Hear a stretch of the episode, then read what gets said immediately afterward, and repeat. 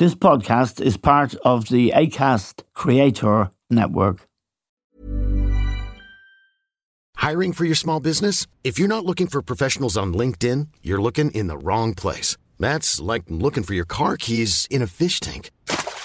LinkedIn helps you hire professionals you can't find anywhere else, even those who aren't actively searching for a new job but might be open to the perfect role. In a given month, over 70% of LinkedIn users don't even visit other leading job sites. So start looking in the right place. With LinkedIn, you can hire professionals like a professional. Post your free job on linkedin.com slash people today.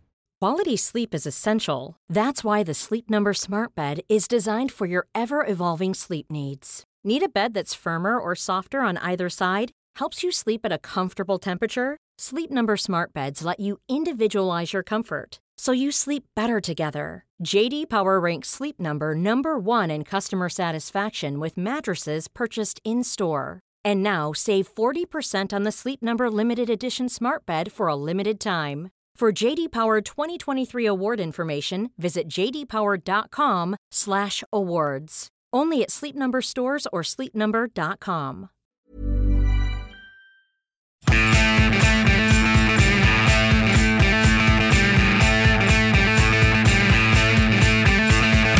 Hello and welcome to The Stand with Eamon Dunphy. Now, anyone interested in politics or indeed economics or indeed the well being of this country or Europe or anywhere will be looking at London and seeing one of the most extraordinary political dramas we've ever seen. And that is the Liz Truss Tory government. She has been Prime Minister for a month. 10 days of that month, of course, were taken out to mourn the passing of Queen Elizabeth II, but she has plunged her country and her Chancellor of the Exchequer, Kwasi Kwarteng, they have plunged their country into the most serious economic crisis since at least 1992, when Britain had to leave the ERM, the Eurozone, part of the Eurozone they were in, because of a miscalculation by the then Chancellor.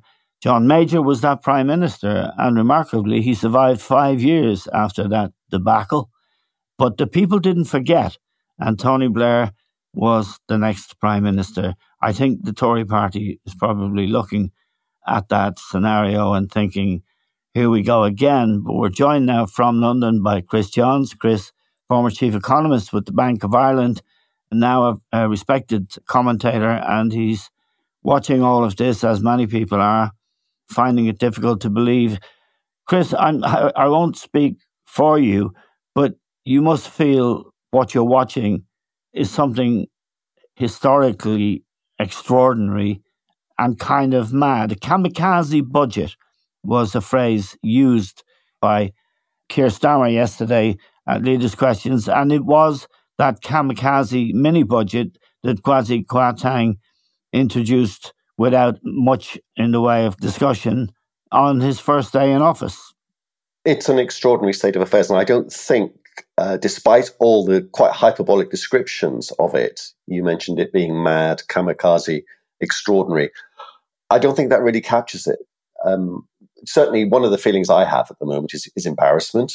Yes. Uh, because we know that we are a laughing stock, not just in financial markets, but around the world. Um, we know that uh, people aren't just laughing at us, they're looking at us in a very worried way because of what it might mean for them. The Americans are very cheesed off with the British right now because of the impact that all of this has had on their own American bond market. Now, the bond market, as you probably know, is, is at the heart of the financial problems experienced in the UK at the moment. And that's where that awful word contagion is appearing. Uh, American long term interest rates, bond yields, have gone up in the last couple of weeks. A bit, not a lot, but just enough for the Americans to get very cheesed off because everything, everything as the British are discovering, is so sensitive to these government borrowing costs, these bond yields. It's technical, but it's it couldn't be more important. Um, so, so if, if, if, to tell you how important this is, you have to actually mention this very esoteric not very interesting thing called the government bond market. People with a memory of the great financial crisis in Ireland will remember how burn the bondholders was a mantra during yes. those years and how for a while bonds became headline news. They really shouldn't. This is about talking about plumbing of the financial system in the way that plumbing of our houses should never be headline news, but it, it's back in the headlines. But the, the key point about government bond markets is the Irish and the Greeks and the Italians and the Portuguese discovered back in the financial crisis is if your own bond market, your own government bond market in the UK, it's called a gilt market, doesn't function properly, then nothing else in your financial world functions properly. Every other asset market, your stock market, your housing market, everything it, it gets gummed up if your basic government bond market doesn't work. And that's the risk that they've been taking with the British economy. And that's why I say it's more serious than perhaps even many commentators realize that the risks they are taking with the real economy are that big. They really yes. are. And they have to get it back working soon. Otherwise, they are in real financial and economic and therefore political trouble. Yes. Now, Kwasi Kwarteng announced his mini budget, as he called it. It was much more than a mini budget on a Friday. On the Monday, the Bank of England had to intervene in the bond market. I think they spent 56 billion shoring up the value of the bonds. Am I right? Well, we're not quite sure what they've done because in, in the early days, uh, just a mere announcement, the fact that they were standing up ready to buy these government bonds to restore some order, um, was very reminiscent of the comment during the European financial crisis when Mario yes. Draghi said he would do whatever he takes. Words, yes. language in financial markets, in life, are very important. When people speak, people, uh, certain people speak, the markets will listen if you have the credibility behind you.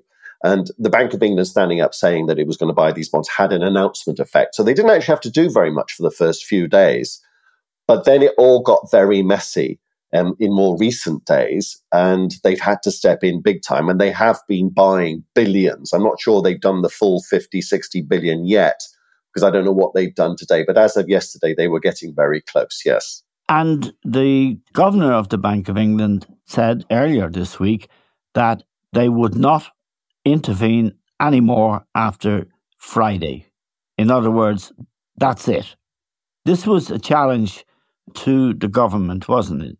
I mean, just to get this right for me and our listeners, what they are trying to do, her government, is have tax cuts and no spending cuts.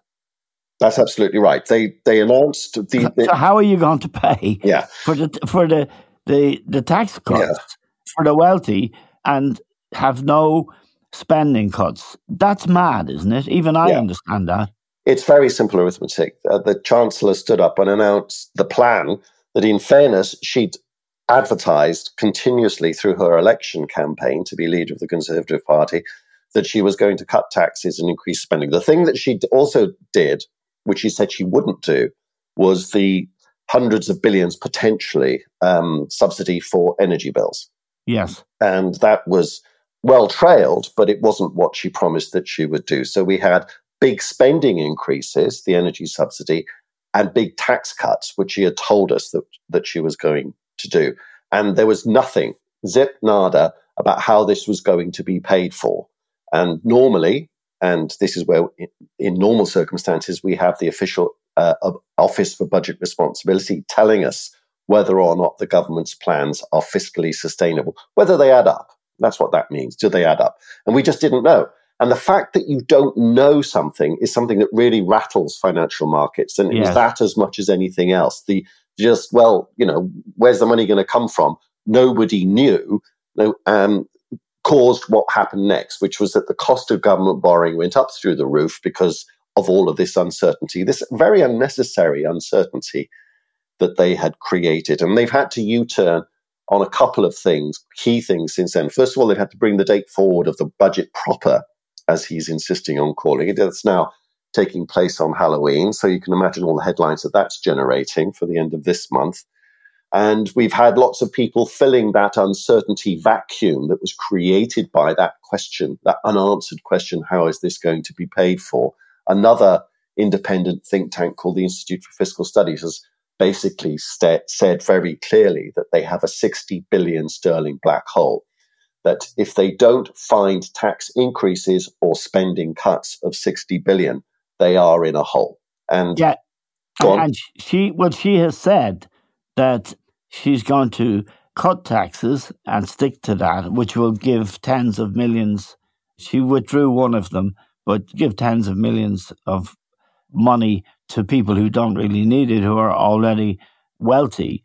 But the idea also that she said that people who are on low wages or on social welfare, and sometimes people are on both low wages and social welfare, that they won't get tax increases in line with inflation, or they won't get relief in line with inflation, or they won't get their benefits raised in line with inflation. At the same time as she's saying that to people, particularly people in red wall seats that were formerly Labour and are now Tory, at the same time as giving handouts to the very wealthy that really is political madness, isn't it? Absolutely. Um, if you take a country like Wales, that I would know very well, where I am from originally, and the country of about three to three and a half million people, um, this 45p tax rate thing, which produced the U turn, they abolished this top rate of tax, which is 45p in the pound in the yes. UK for anybody that earns more than a lot of money.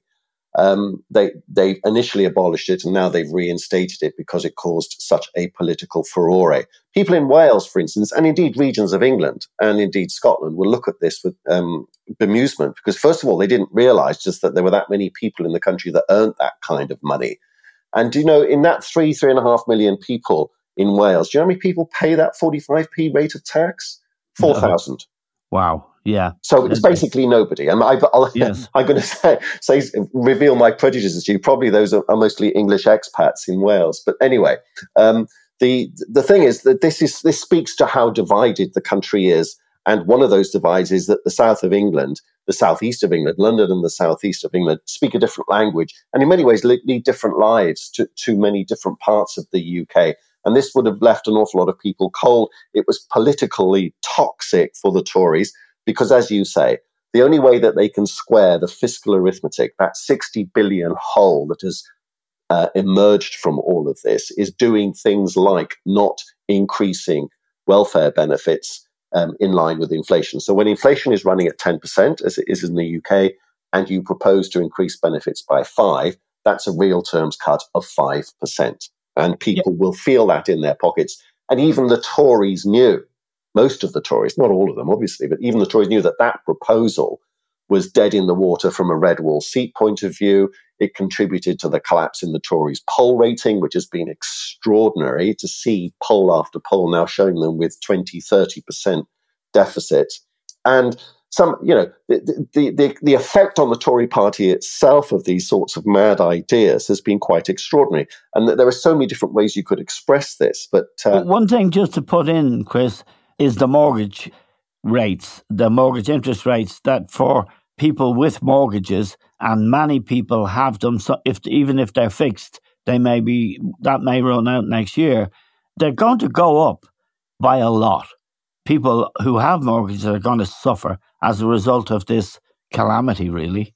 Yeah, it used to be the case um, both in Britain and Ireland that everybody had just variable rate mortgages that your, your mortgage went up and down with whenever the central bank put interest rates up or down. Thankfully, we've moved away from that in, in both countries, actually, Britain and Ireland, that um, we now more typically fix. People uh, in the minority have variable rate mortgages, but most people fix over two, three, four, and five years. And that's quite a sensible thing to do.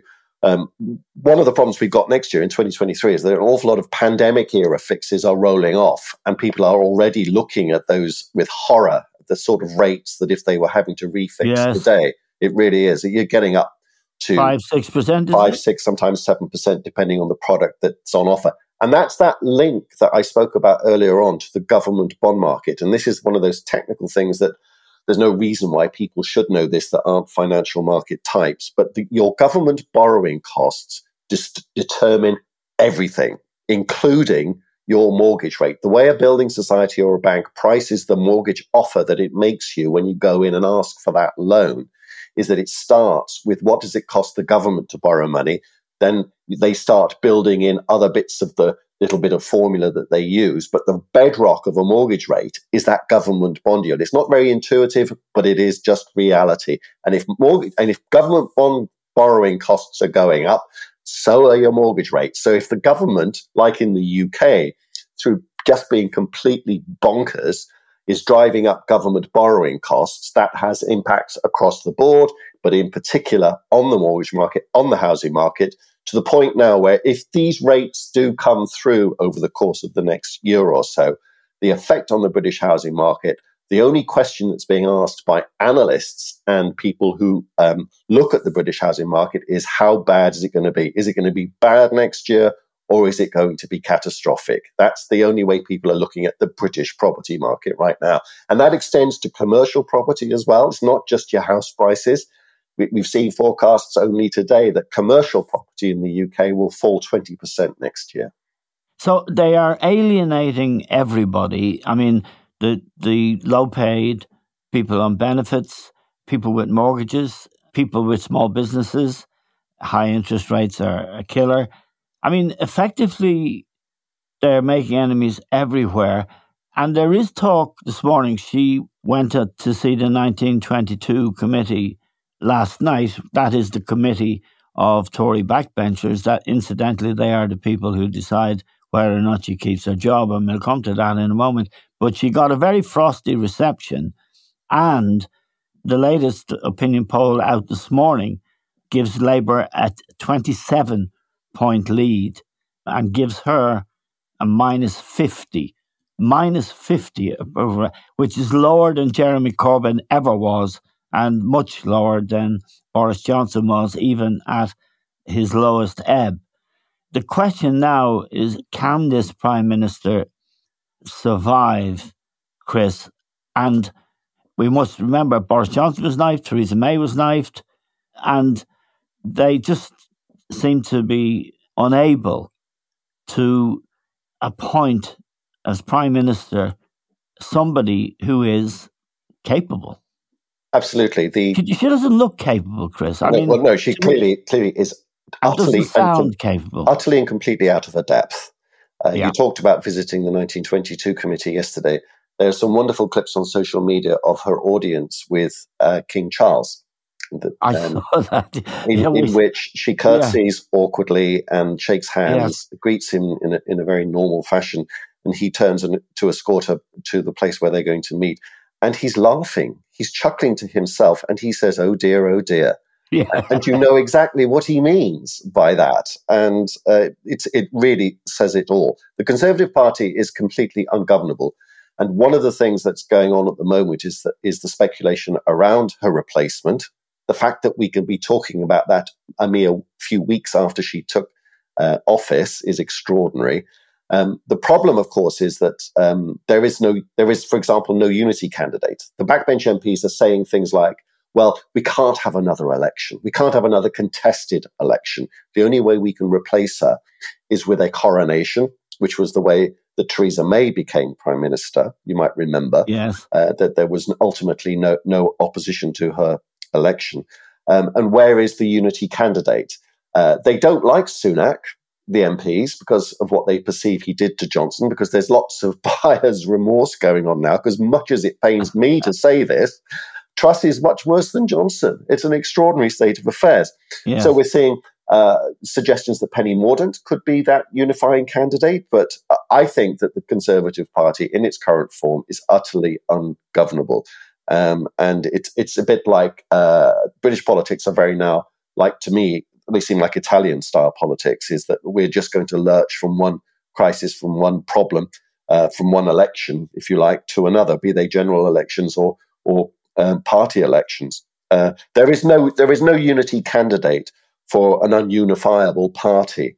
The political editor of the Financial Times, a guy called Stephen Bush, put it very well this morning when he said that he thinks that it's 90% certain she won't last until the next election.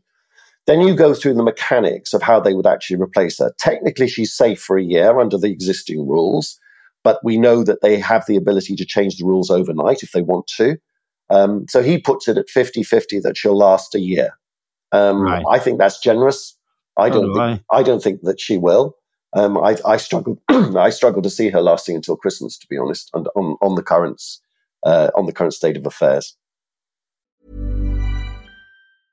It's that time of the year. Your vacation is coming up. You can already hear the beach waves, feel the warm breeze, relax, and think about work. You really, really want it all to work out while you're away. Monday.com gives you and the team that peace of mind. When all work is on one platform and everyone's in sync, things just flow wherever you are. Tap the banner to go to Monday.com. I'm Sandra, and I'm just the professional your small business was looking for. But you didn't hire me because you didn't use LinkedIn jobs. LinkedIn has professionals you can't find anywhere else, including those who aren't actively looking for a new job but might be open to the perfect role, like me. In a given month, over 70% of LinkedIn users don't visit other leading job sites. So if you're not looking on LinkedIn, you'll miss out on great candidates like Sandra. Start hiring professionals like a professional. Post your free job on linkedin.com/people today. Many of us have those stubborn pounds that seem impossible to lose, no matter how good we eat or how hard we work out. My solution is PlushCare. PlushCare is a leading telehealth provider with doctors who are there for you day and night to partner with you in your weight loss journey. They can prescribe FDA-approved weight loss medications like Wegovy and Zepbound for those who qualify. Plus, they accept most insurance plans. To get started, visit plushcare.com slash weight loss. That's plushcare.com slash weight loss. This is Paige, the co-host of Giggly Squad, and I want to tell you about a company that I've been loving, Olive and June. Olive and June gives you everything that you need for a salon quality manicure in one box. And if you break it down, it really comes out to $2 a manicure, which is absolutely insane. It's also so easy to get salon worthy nails at home with Olive and June. The difference between how your nails used to look when you did them yourself and now with the Mani system is a complete game changer. The best thing about Olive and June too is it's a quick dry. Dries in about 1 minute, lasts for 5 days and full coverage in up to 1 to 2 coats. Visit oliveandjune.com slash perfectmanny20 for 20% off your first system. That's oliveandjune.com slash perfectmanny20 for 20% off your first system.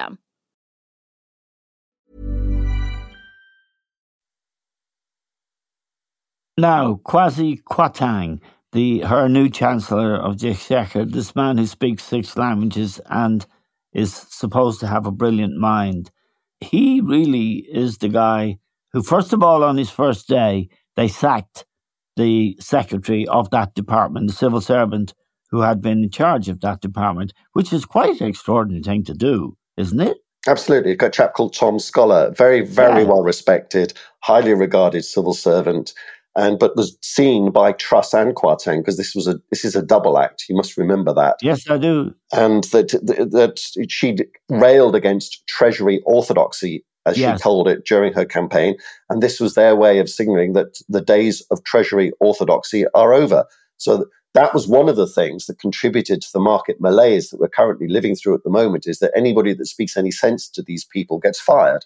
Now, I want to talk to you about contagion, Chris, because the Americans now are looking worried about the UK, as indeed are other countries and the EU and ourselves, because contagion is an issue here. But before I go to contagion, you know how serious we are about language on this podcast and bad language.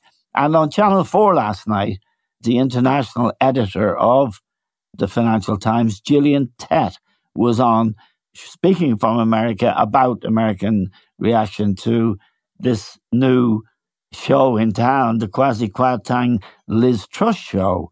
And she used a word which I leave you to say Yeah. because it sounds better. It sounds better coming from Yes. someone With my accent. in London Absolutely. with your accent. Yeah. Gillian Tett is, is she's actually an anthropologist, a very um, able, highly qualified anthropologist by training, but she's a managing editor of the Financial Times, very, very serious senior journalist, was asked about Jacob Rees-Moggs uh, doing the media rounds yesterday morning. He was on television and the Yes. flagship BBC Radio 4 Today program uh, yesterday morning, in which he said various things, but mostly all about trying to say that the uh, market chaos, all of that bond market stuff that I've been banging on about, had nothing to do with Kwasi Kwarteng or Liz Truss. It had everything to do with international developments. To the point, and this is where it actually, and I think this is worth dwelling on just for a second, because this is where it gets quite sinister in what these people are up to, is that on that BBC Radio 4 Today program, when the interviewer, Mishal Husain, said to Jacob Rees-Mogg that there was a connection between financial market chaos and Kwasi Kwarteng's mini budget, Jacob Rees-Mogg replied by saying that the interviewer was violating the BBC's charter for making that suggestion. Yes. And that yeah. uh, it was an absolute disgrace that the question could even be asked. Now, when all of this was put later that day to Gillian Tett on Channel 4 News, on Channel 4 News, she said, Well, um, that's bollocks. uh, yeah. which uh, you know I think just puts it perfectly. And and we, we are now being laughed at. We're laughing at ourselves. And we, you know, the, Gillian Tett more seriously was speaking to this interviewer from Washington D.C., where the annual meetings of the IMF are taking place. Yes. And you mentioned in your preamble there contagion. And one of the things that Gillian Tett will be hearing an awful lot is, well, what are you guys doing over there in London? Because you're messing with our markets. We yes. learned during the financial crisis, again, that everything is connected to everything else in the world economy. And what can seem as a little isolated incident over there can quickly turn into a major forest fire. And that's what happened. That's what happened back in 2007 and 8. Um, we had very little small blowups in the financial system um, in strange places. Then all of a sudden, we were all engulfed. And they're worried now that this British thing could cause a big problem because the uh, the way in which government bond markets behave in the UK does affect directly. It's already pushed up American Treasury yields a little bit, and that has massive consequences for the US financial system, for the US economy, and therefore for the world economy. So, in a way, your, your mortgage rates in Ireland are already slightly higher than they otherwise would have been because of these antics in London. That's how serious this is. Right. Now, I can remember living in the UK, Chris, when Denis Healey was Chancellor of the Exchequer, an enormously able man, Denis Healey. However, he was presiding over uh, nothing as comic as this. I mean, he was a serious guy, but they were in trouble. And the big threat and humiliation was if the IMF was called in. There is talk now that perhaps the International Monetary Fund, the IMF, might be called into the UK, or is there? And that would be end of government, would it? Well, uh, yeah, I think that we're, we're witnessing the end of government in in one shape or yes. form. The only, the, I think we know something's about to happen, but we're not quite sure when. And that's the situation with this Tory government. Yes. Now, calling in the IMF is normally when you simply cannot finance the state, that you are, you have a massive balance of payments deficit, for example, that you simply uh, nobody out there the foreigners will not finance. And well, where are they going to get the 60 billion? Well, for example, she's cutting taxes, so she can't get it that way. Where are they going to get the 60 billion in cuts they need to make? Well, she's the, what she will have to do is she will have to go back. They'll, they'll basically have to cancel the mini budget. That's what she's going to have to do in order in order to make sure that this talk of calling the in the IMF is nipped in the bud because that's what she has to do now is she has to cancel the uh, uh, what they were going to do was was raise corporate what Sunak was going to do was raise corporation tax to raise billions. They've cancelled that rising corporation tax. They're going to have to reinstate it. They're going to have to reinstate, in my opinion, the rise in national insurance. They're going to have to cancel Kwarteng's mini budget. And there's even a question in my mind about whether they can afford the energy price subsidy that they announced. Yes. Um, and, and that's how serious this is. But this is what they're going to have to do if they don't have, if they, if they are to avoid serious financing problems. We're not there yet. But these serious financing problems ultimately end up with you having to do something drastic like call in the IMF. I think events will come to pass that they won't end up doing that because they will have to do these kinds of U turns. But of course, if they do do this U-turn that I'm describing to you there, then effectively she's she's political and economic toast because everything that she promised is no longer possible. And she's essentially presiding over a Boris Johnson style policy agenda, which is do nothing very much apart from raise a few taxes, completely contrary to what she said she was going to do. And so she becomes completely politically emasculated. Mel Stride MP, Tory MP, uh, moderate, I would say, he was a supporter of Rishi Sunak in the Conservative Party leadership election. He's the chair of the Treasury Select Committee, which is a very powerful position to be in. He is deeply skeptical of what has happened and almost openly contemptuous. He said they'll have to stop. And as you've just pointed out, they'll have to withdraw this so so called mini budget. And there was a, a not very well disguised hint that Kwasi Kwarteng should lose his job. That's all over the place in England now. Yeah, fans of Liz Truss, and there are one or two left, not three or four, are saying the only way she can possibly last another year or two is if she gets rid of Kwasi Kwarteng.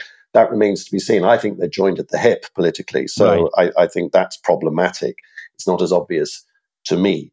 Um, the, the, the, the, mood in, in Westminster is extraordinary. I, I saw something yesterday at parliamentary uh, prime minister's question time that I'd never seen before.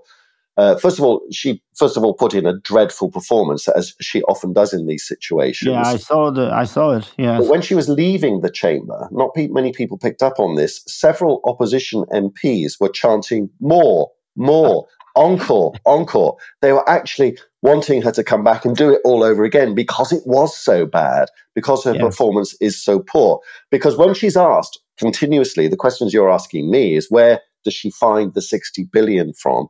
She, and any other economic or financial question that she is asked, she, she sounds very uneasy. She doesn't sound as if she knows what she's talking about. She doesn't sound at all confident. And what she does say is, oh, but I've cut people's energy bills. Why are you asking me this question? It's a sort of single transferable answer, which is yes. which has become you know beyond a joke now. Yes. And, and so the, confidence in her ability to even understand the problems that she faces is at an all-time low, as those numbers that you quoted suggested. Sam Coates of Sky News asked the question on live TV last night: Where are MPs' heads in all of this? Where are the Tory party's head? Where are they? And he said, "Well, it, their heads are in their hands. Right. That's how. That's um, how. The, uh, that's how bad they feel at the moment. And the number ten thousand is doing the rounds in Westminster because Tory MPs are saying to each other, at the moment, if we have an election now or at anything like these opinion poll ratings, if you don't have a majority of ten thousand, you're gone. You're toast. That would actually eliminate Boris Johnson, who I believe has a majority of 9,500. A lot of very prominent MPs would lose their seats. Okay, Chris, we're very grateful to you um, indeed for joining us today. That's Chris Johns, and we're grateful to Chris. We're grateful to all of you for listening. That's all we have time for now. We'll talk to you soon.